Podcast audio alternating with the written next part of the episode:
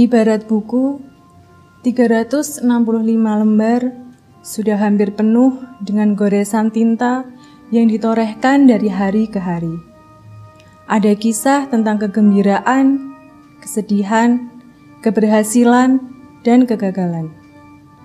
Kadang juga disertai tawa dan air mata, serta peluh keringat yang memberi warna tersendiri dalam kehidupan kita bersama maupun kehidupan kita masing-masing.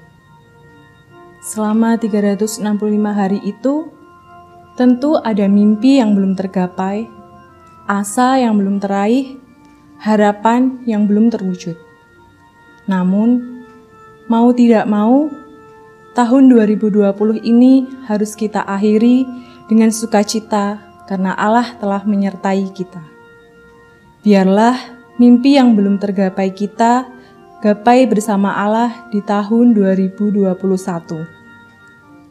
Kita mulai dengan lembaran-lembaran di buku cerita yang selanjutnya. Kita mohon kepada Tuhan agar lembaran-lembaran cerita baru nantinya dipenuhi dengan warna yang lebih bermakna bagi kehidupan kita secara pribadi maupun bersama. Mari kita bersama-sama mensyukuri kebaikan Tuhan dalam menyertai perjalanan kita mengisi lembar-lembar kehidupan ini. Dengan bangkit berdiri, kita nyanyikan pujian terima kasih Tuhan.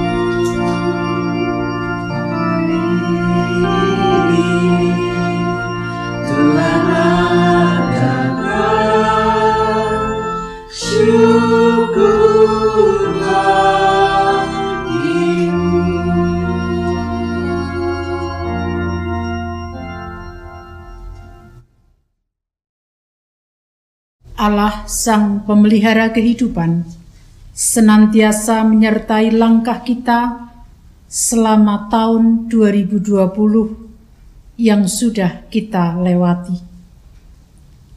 Dia akan selalu bersama dengan kita dan menyertai perjalanan hidup kita ke depan. Oleh karena itu, kita dasari ibadah pada malam hari ini dengan pengakuan bahwa penolong kita adalah dalam nama Tuhan yang telah menciptakan langit dan bumi.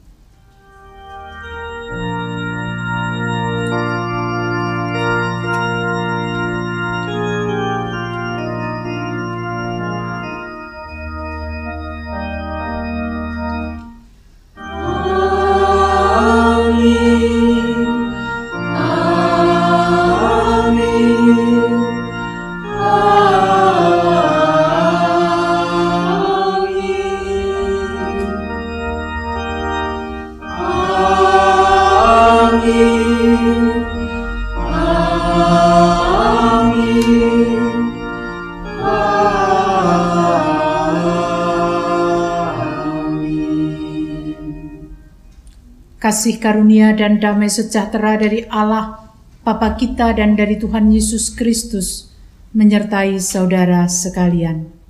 dan menyertai saudara juga. Jemaat yang dikasih Tuhan, beberapa saat lagi kita akan mengakhiri tahun 2020. Kita akan memasuki tahun 2021. Kita hayati kebaikan dan juga penyertaan Tuhan melalui Kidung Jemaat 331 bait 1 dan 4 siang malam musim tahun.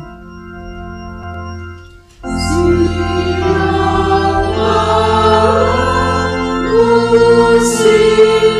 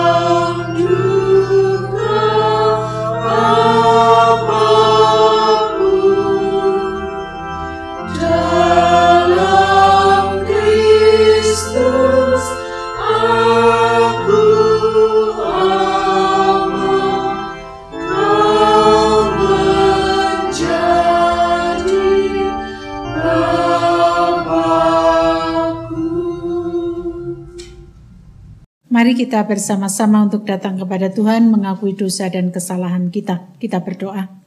Dengan segala kerendahan hati kami hendak membawa segala dosa dan kesalahan kami sepanjang tahun 2020. Ada begitu banyak hal kami lakukan, kami pikirkan, dan itu tidak berkenan di hadapan-Mu. Ya Tuhan, kami datang kepadamu, mohon pengampunan atas segala dosa dan kesalahan kami, sehingga memasuki tahun 2021 ada hal baru yang boleh kami lakukan seturut dengan kehendak-Mu. Inilah pengakuan kami Tuhan, di dalam nama Yesus kami berdoa. Amin. Pernyataan pengakuan dosa kita kita nyatakan melalui Kidung Jemaat 28 bait 1, 2, dan 6. Ya Yesus tolonglah.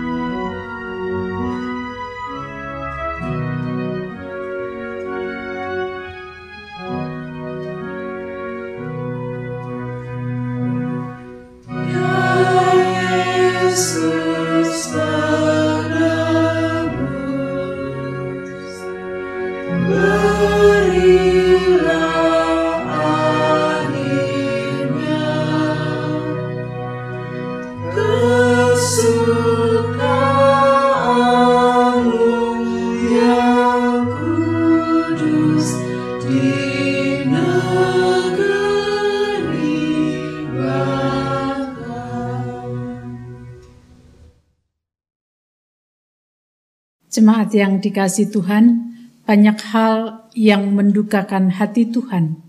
Namun ketika dalam kerendahan hati kita mau mengakui keberadaan kita, maka Tuhan adalah Papa yang penuh kasih. Ia akan mengampuni segala dosa kita sebagaimana pernyataan yang disaksikan oleh pemazmur dalam Mazmur 103 ayat 8 sampai dengan 11. Tuhan adalah penyayang dan pengasih, panjang sabar dan berlimpah kasih setia. Tidak selalu ia menuntut dan tidak selamanya ia mendendam. Tidak dilakukannya kepada kita setimpal dengan dosa-dosa kita dan tidak dibalasnya kepada kita setimpal dengan kesalahan kita. Setinggi langit di atas bumi, demikian besar kasih setia Tuhan atas orang yang takut akan Dia. Dia akan menjadi gembala setia bagi kehidupan kita dalam menjalani kehidupan yang belum kita ketahui ke depan. Demikianlah berita anugerah dari Tuhan. Kita sambut dengan satu pujian yang memberikan kesaksian kepada kita bahwa kesetiaan Tuhan tidak tiada bertara. PKC 138 bait 1 dan 2.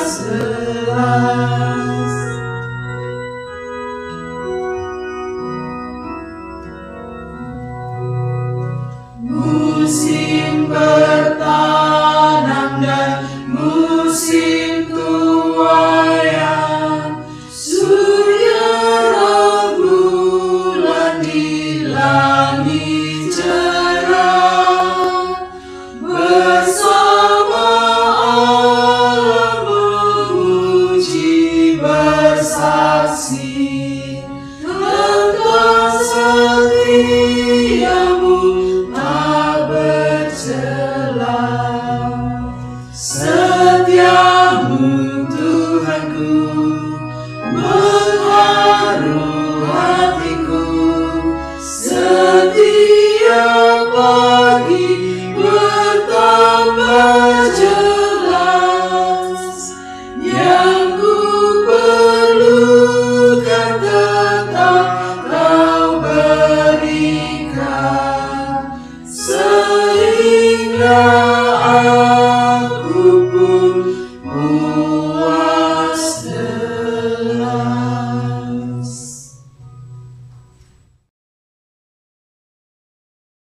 yang dikasih Tuhan, mengakhiri tahun 2020, 2020 kita akan bersama-sama merenungkan apa yang dinyatakan oleh Tuhan melalui kesaksian pengkhotbah. Namun sebelumnya kita akan berdoa terlebih dahulu, kita berdoa. Dengan segala kendan hati kami membuka seluruh kehidupan kami di hadapan-Mu Tuhan. Kami membuka hati pikiran kami untuk menerima sapaan-Mu berkuasalah atas kami semuanya.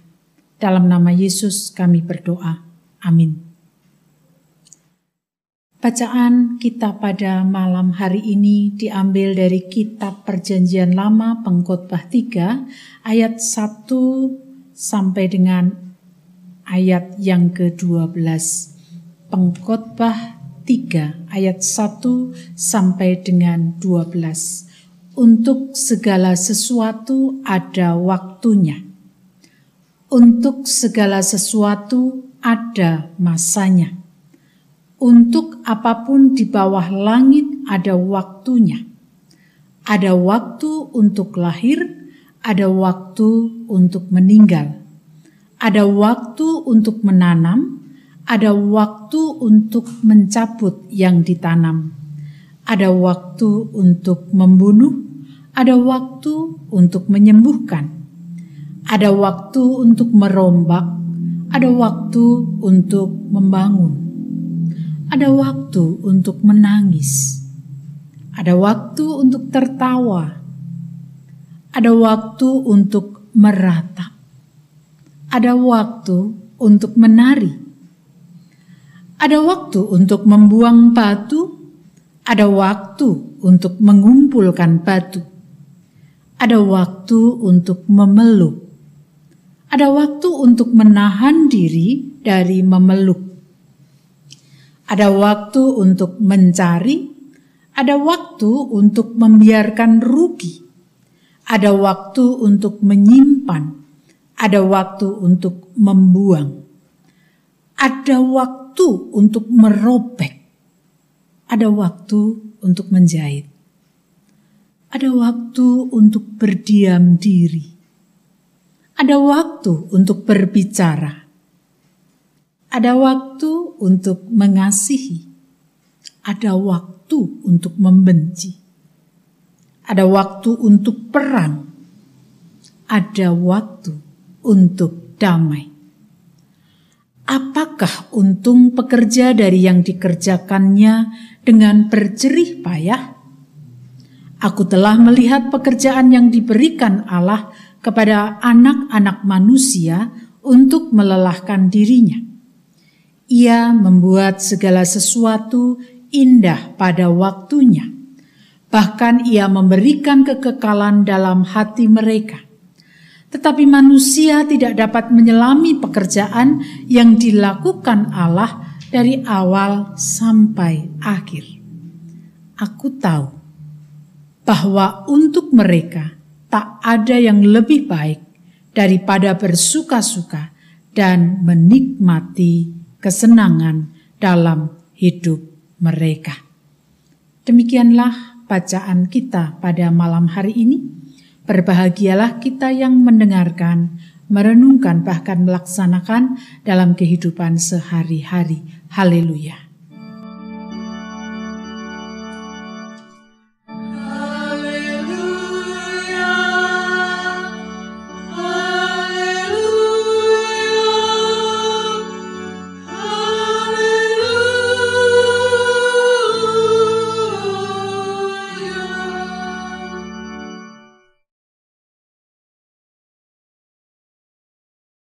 Jemaat yang dikasih Tuhan, pada malam hari ini kita bersama-sama untuk menghayati kebaikan Tuhan yang sudah berlangsung paling tidak tak selama tahun 2020. Dan tadi kita sudah bersama membaca pengkhotbah 3 ayat 1 sampai dengan 12. Memang di tengah kehidupan ini kita selalu diperhadapkan pada dua hal yang bertolak belakang. Ada lahir, ada mati. Ada memeluk, ada menahan diri untuk memeluk. Ada baik, ada buruk. Ada positif, ada negatif. Ada kaya, ada miskin dan masih banyak sekali yang pada intinya ingin memperlihatkan kepada kita bahwa segala sesuatu itu selalu ada dua hal yang selalu bertolak belakang. Dan ketika kita diperhadapkan pada dua hal yang bertolak belakang, kita harus memilih. Ada saatnya kita harus memilih dan kita sadar bahwa yang namanya memilih itu bukan sesuatu yang mudah. Satu contoh. ketika dalam hidup yang kita lewati ini penuh dengan kesulitan-kesulitan, penuh dengan masalah-masalah dan beban. Apakah kita memilih untuk terus berharap bahwa kesulitan dan beban yang kita alami itu pasti akan suatu saat akan bisa terlewati? Atau sebaliknya, kita memilih untuk ah terserahlah dengan kata lain, putus asa. Aku sudah lelah dengan beban dan masalah yang ada di dalam hidup saya. Tidak mudah kan Bapak Ibu Saudara? Atau ketika kita diperhadapkan pada sebuah situasi yang sulit, lalu kita harus memilih berpikir negatif atau positif. Padahal kita sudah tahu bahwa ketika ada masalah yang sulit, kita diharapkan untuk bisa berpikir positif supaya kita bisa melalui masalah itu. Tapi itu pun tidak mudah. Kadangkala kita memilih hal negatif. Nah itu sebabnya Bapak Ibu Saudara yang dikasih Tuhan mengakhiri tahun 2020 kita akan belajar dari pengkhotbah Kitab pengkhotbah ini ditulis pada abad 4 sampai dengan 3 sebelum Masehi. Nah, mengapa atau bagaimana latar belakang penulisan kitab ini? Latar belakangnya adalah pada waktu itu keadaan Israel digambarkan sangat muram Mengapa secara politis Israel hidup di bawah kekuasaan penjajah yang berganti-ganti? Mulai dari Babel, Persia, Yunani. Dan tentu penjajah kekuasaan yang menjajah itu tidak menyenangkan bagi Israel. Bahkan kekerasan, penindasan, perang kriminalitas, penderitaan silih berganti dalam kehidupan masyarakat Israel pada waktu itu. Bapak Ibu Saudara bisa membayangkan penindasan, kekerasan, kriminalitas terus berganti satu waktu dengan waktu selanjutnya. Selama itu mereka tidak mengalami ada sebuah pembaruan. Mereka tidak merasakan ada sebuah perbaikan masyarakat. Dan raja yang mereka sedang nanti-nantikan itu belum juga datang. Nabi tidak muncul. Tidak ada sesuatu yang menyegarkan sedikit pun dalam kondisi orang Israel pada waktu itu. Sehingga dalam kondisi yang sedemikian sangat berat, maka ahli hikmat atau pengkhotbah menyatakan bahwa tidak ada sesuatu yang baru di bumi ini seakan segala-galanya sia-sia. Kita bisa bayangkan, tidak mudah harus menghadapi situasi yang begitu sulit. Seakan tidak ada harapan lagi untuk tetap hidup. Bagaimana dalam kondisi yang bertubi-tubi lalu kemudian kamu berharaplah. Nggak mudah Bapak Ibu Saudara. Bahkan mungkin orang Israel sudah punya pikiran untuk apa hidup. Kalau masalah silih berganti tidak selesai-selesai, semua sia-sia. Itulah yang mungkin dialami oleh bangsa Israel. Hidupnya seakan sia-sia. Nah, dalam kondisi yang demikian, berita pengkhotbah menyatakan, janganlah hidupmu menjadi sia-sia. Hidup ini singkat dan penuh ketidakpastian. Itulah sebabnya hendaknya selalu mengambil sikap positif terhadap waktu yang benar atau waktu mengambil hmm, sikap positif terhadap waktu dengan benar. Mengapa? Karena sebenarnya Tuhan itu membuat segala sesuatu indah pada waktunya. Ia memberikan kekekalan dalam hati mereka. Artinya apa? Artinya pengkhotbah memberikan pengajaran. Memang benar hidup ini sulit, hidup ini berat. Tetapi kesulitan itu jangan dilihat secara negatif. Lihatlah dalam kacamata positif bahwa di dalam kesulitan itu Tuhan akan melakukan segala sesuatu indah pada waktunya. Jangan hanya melihat kesulitan-kesulitannya saja, tetapi lihat Tuhan yang sedang menyiapkan segala sesuatu indah pada waktunya. Bapak, ibu, saudara-saudari yang dikasih Tuhan, selama sembilan bulan kita sudah mengalami kesulitan, yang tentu saja, kalau kita mau jujur, hampir semuanya kita mengalami kesulitan yang berat. Memasuki tahun 2021 kita berharap ada sesuatu secercah cahaya yang mungkin bisa menjadikan kita bisa lebih lagi untuk dapat bertahan bahkan bisa uh, melakukan kegiatan dengan sebaik-baiknya. Tetapi apakah yakin besok pagi itu corona sudah berlalu? Apakah yakin di 2021 pandemi COVID selesai? Tidak yakin. Bahkan kalau kita mau melihat grafiknya semakin meningkat. Ada berita baru juga. Mutasi virus itu sudah semakin uh, cepat dan cepat untuk menular kepada orang lain.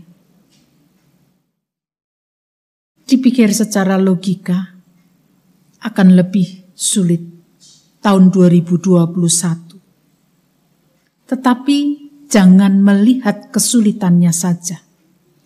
Lihat sebagaimana yang dikatakan pengkhotbah. Memang ada begitu banyak permasalahan yang muncul, tapi lihatlah Tuhan yang membuat segala sesuatu itu indah pada waktunya. Saat ini berat, saat ini sulit. Tetapi lihatlah Tuhan, pasti Dia akan membuat segala sesuatu indah pada waktunya. Jadi melalui bacaan ini Bapak Ibu Saudara, kita diajak untuk melihat kesulitan itu justru menjadi sebuah sarana bagi kita untuk terus melihat Tuhan. Untuk terus melihat kebaikan-kebaikan Tuhan yang sudah nyata di sepanjang tahun 2020. Toh realitanya kita juga masih tetap bisa bertahan. Ke depan pasti tetap akan bertahan. Jadi kesulitan yang ada ini dipakai oleh Tuhan untuk menyatakan kebaikan Tuhan. Memang tidak mudah. Tetapi kita belajar dari pengkhotbah melihat segala sesuatu dari kacamata positif sehingga kesulitan apa pun di depan kita terus yakin ada sesuatu yang indah, ada sesuatu yang baru, ada sesuatu yang baik. Itu yang harus kita tanamkan Jangan meracuni pikiran-pikiran kita dengan sesuatu yang jelek-jelek karena itu justru akan membuat kita semakin tidak berpengharapan. Dengarkanlah sesuatu yang positif saja. nyatakanlah sesuatu, sesuatu yang positif juga kepada orang lain dan kita akan melihat Tuhan yang baik dan melakukan segala sesuatu indah pada waktunya. Selamat meninggalkan tahun 2020. Tuhan sudah menyertai kita. Tuhan sudah menyatakan kebaikan kepada kita. Selamat memasuki tahun 2021. Yakinlah Tuhan membuat segala sesuatu indah pada waktunya. Amin. Saat teduh bagi kita semuanya.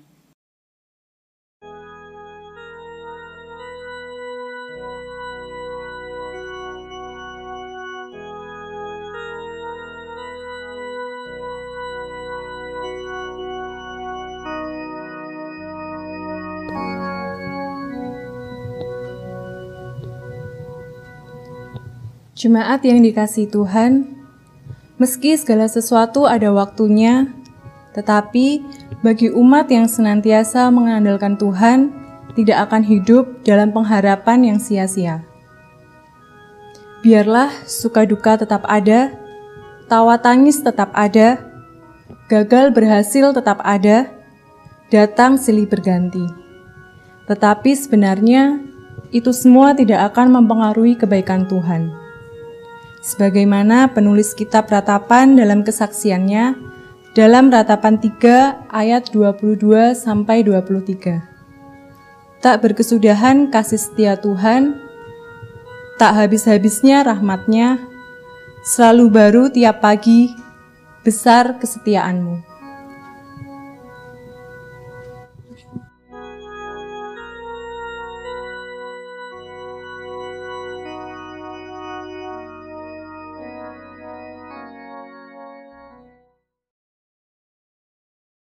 Pengakuan iman rasuli. Jemaat dimohon untuk bangkit berdiri dengan meletakkan tangan kanan di dada sebelah kiri. Marilah kita mengikrarkan pengakuan iman rasuli kita. Bersama dengan umat Allah pada masa lalu, masa kini, dan masa depan menurut pengakuan iman rasuli. Aku percaya kepada Allah, Bapa yang Maha Kuasa, Halik langit dan bumi, dan kepada Yesus Kristus, anaknya yang tunggal Tuhan kita, yang dikandung daripada roh kudus, lahir dari anak darah Maria, yang menderita di bawah pemerintahan Pontius Pilatus, disalibkan, mati dan dikuburkan, turun ke dalam kerajaan maut. Pada hari yang ketiga, bangkit pula dari antara orang mati, naik ke surga, duduk sebelah kanan Allah, Bapa yang Maha Kuasa, dan akan datang dari sana untuk menghakimi orang yang hidup dan yang mati. Aku percaya kepada Roh Kudus, gereja yang kudus dan am, persekutuan orang kudus, pengampunan dosa, kebangkitan daging, dan hidup yang kekal. Jemaat dipersilahkan untuk duduk kembali. Mari kita satukan hati datang kepada Tuhan dalam doa. Kita berdoa. Kami bersyukur Tuhan boleh mengakhiri tahun 2020 walaupun begitu banyak permasalahan harus kami hadapi tetapi kami dapat melewatinya. Itu karena Tuhan. Kami pun menyerahkan perjalanan tahun 2021 kami yakin Tuhan pun menuntun perjalanan kami dan terus akan bersama kami. Kami serahkan seluruh kehidupan kami secara pribadi dalam kebersamaan di tengah keluarga, di tengah jemaat. Berkatmu senantiasa kami harapkan, berkat kekuatan, kegigihan, pengharapan, dan berkat-berkat yang lain, sehingga kami dapat melewati segala hal yang sulit itu dengan sukacita, karena ada berkat-berkat yang Tuhan anugerahkan. Kami menyerahkan juga kehidupan bangsa dan negara kami ke dalam tangan kuasa Tuhan. Tidak henti-hentinya kami berdoa untuk saudara-saudara kami yang dalam pemulihan kesehatan. Bapak Nugro Yulianto, Bapak Mariman, Bapak Mugiarto Hadi, Bapak Suratijo, Bapak Widiat Mojo, Ibu Arista Kurniawati, Ibu Wartini, Ibu Francisca Sri Wahyuni, Ibu Painah Teguh, Ibu Satremi, Ibu Irma Sarikaban, Bapak Pendeta Indriat Moko, dan siapa pun juga yang mengharapkan pemulihan kesehatan atas hidupnya. Kami yakin dan percaya Tuhan terus berkarya. Kami juga menyerahkan saudara kami Febrianto Nugroho dalam pergumulan yang juga tidak mudah untuk dilewatinya. Kami mohon Tuhan terus berkarya dalam setiap pergumulan anak kami dan keluarga yang harus mendampingi Tuhan kuatkan. Kami menyerahkan seluruh pergumulan hidup kami pekerjaan kami, ekonomi kami, pergumulan pribadi kami, dan juga pergumulan dengan studi kami, anak-anak kami. Berkaryalah ya Tuhan atas pergumulan kami sehingga kami dapat melihat segala sesuatu indah pada waktunya. Inilah syafaat kami yang kami naikkan dalam nama Tuhan Yesus Kristus yang telah mengajar kepada kami doa Bapa kami.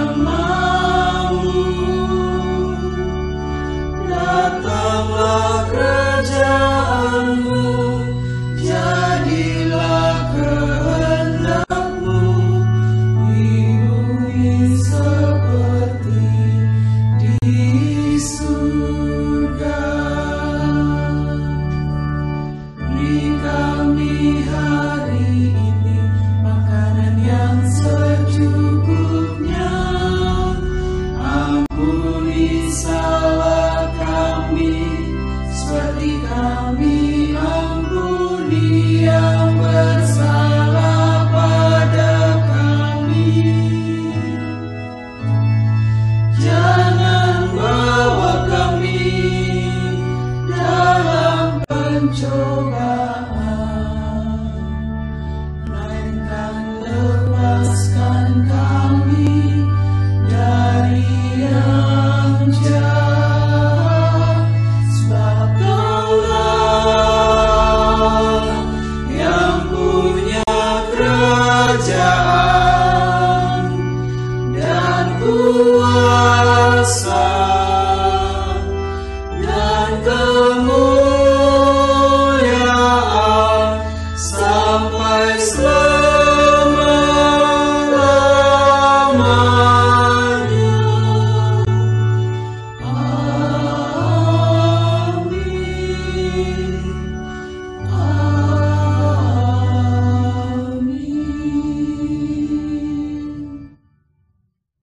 Ungkapan kasih yang kita nyatakan dalam bentuk persembahan uang merupakan cara kita mengucap syukur atas penyerta, penyertaan Tuhan sepanjang perjalanan tahun 2020. Sabda pembimbing dalam ucapan syukur saat ini terambil dari Ibrani 13 ayat yang ke-15 dan 16 yang demikian.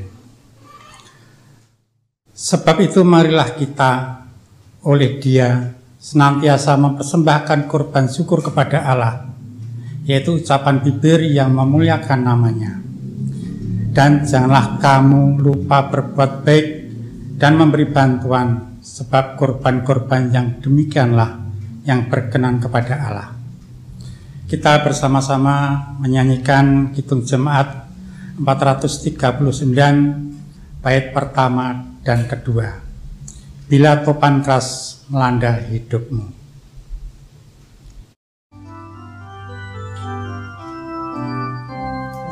Bila topan keras melanda hidupmu Bila putus asa dan letih lesu Berkat Tuhan satu-satu hitunglah Kau niscaya kagum oleh kasihnya Berkat Tuhan mari hitunglah Kau kan kagum oleh kasihnya. Berkat Tuhan mari hitunglah.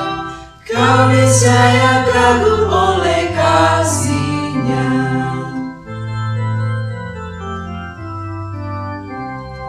Adakah beban membuat kau penat Salib yang kau pikul menekan berat. Hitunglah berkatnya pasti kau lega. Dan bernyanyi terus penuh bahagia. Berkat Tuhan mari hitunglah Kau kan kagum oleh kasihnya. Berkat Tuhan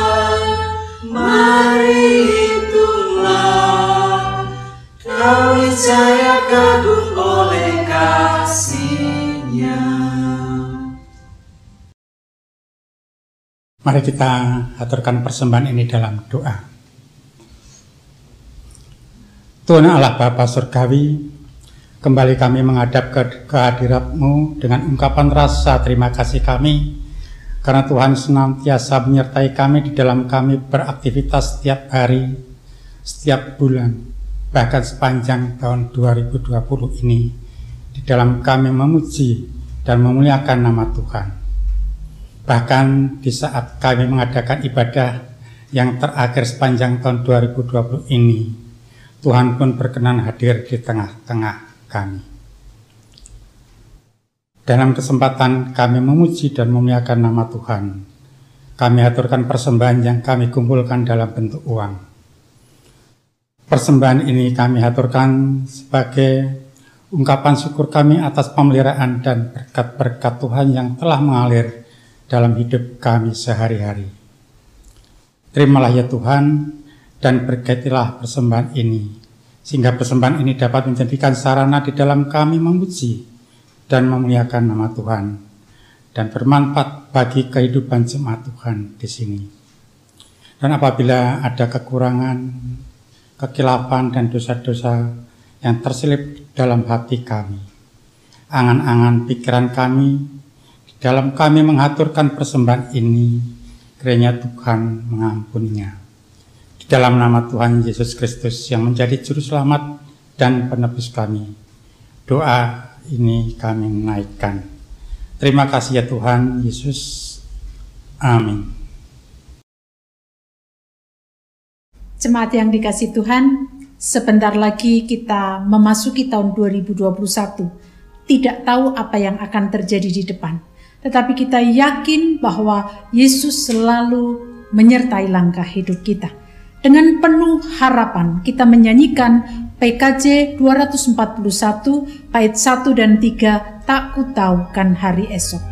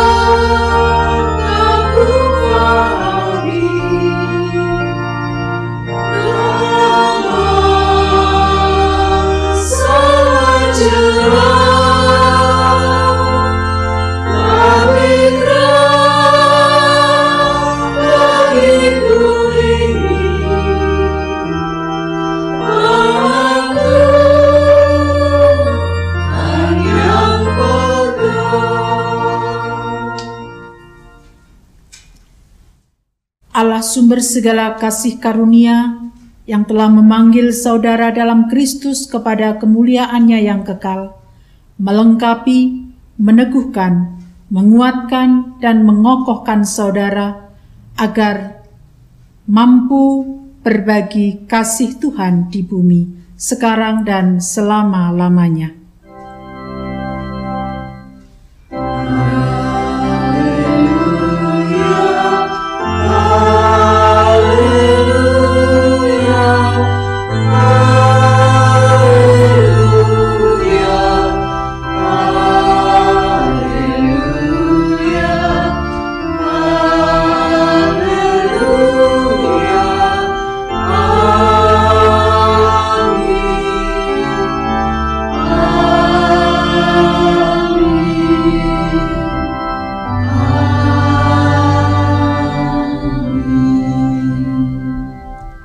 Kasih Tuhan yang akan mengiringi langkah kita hari ini dan sampai selama-lamanya.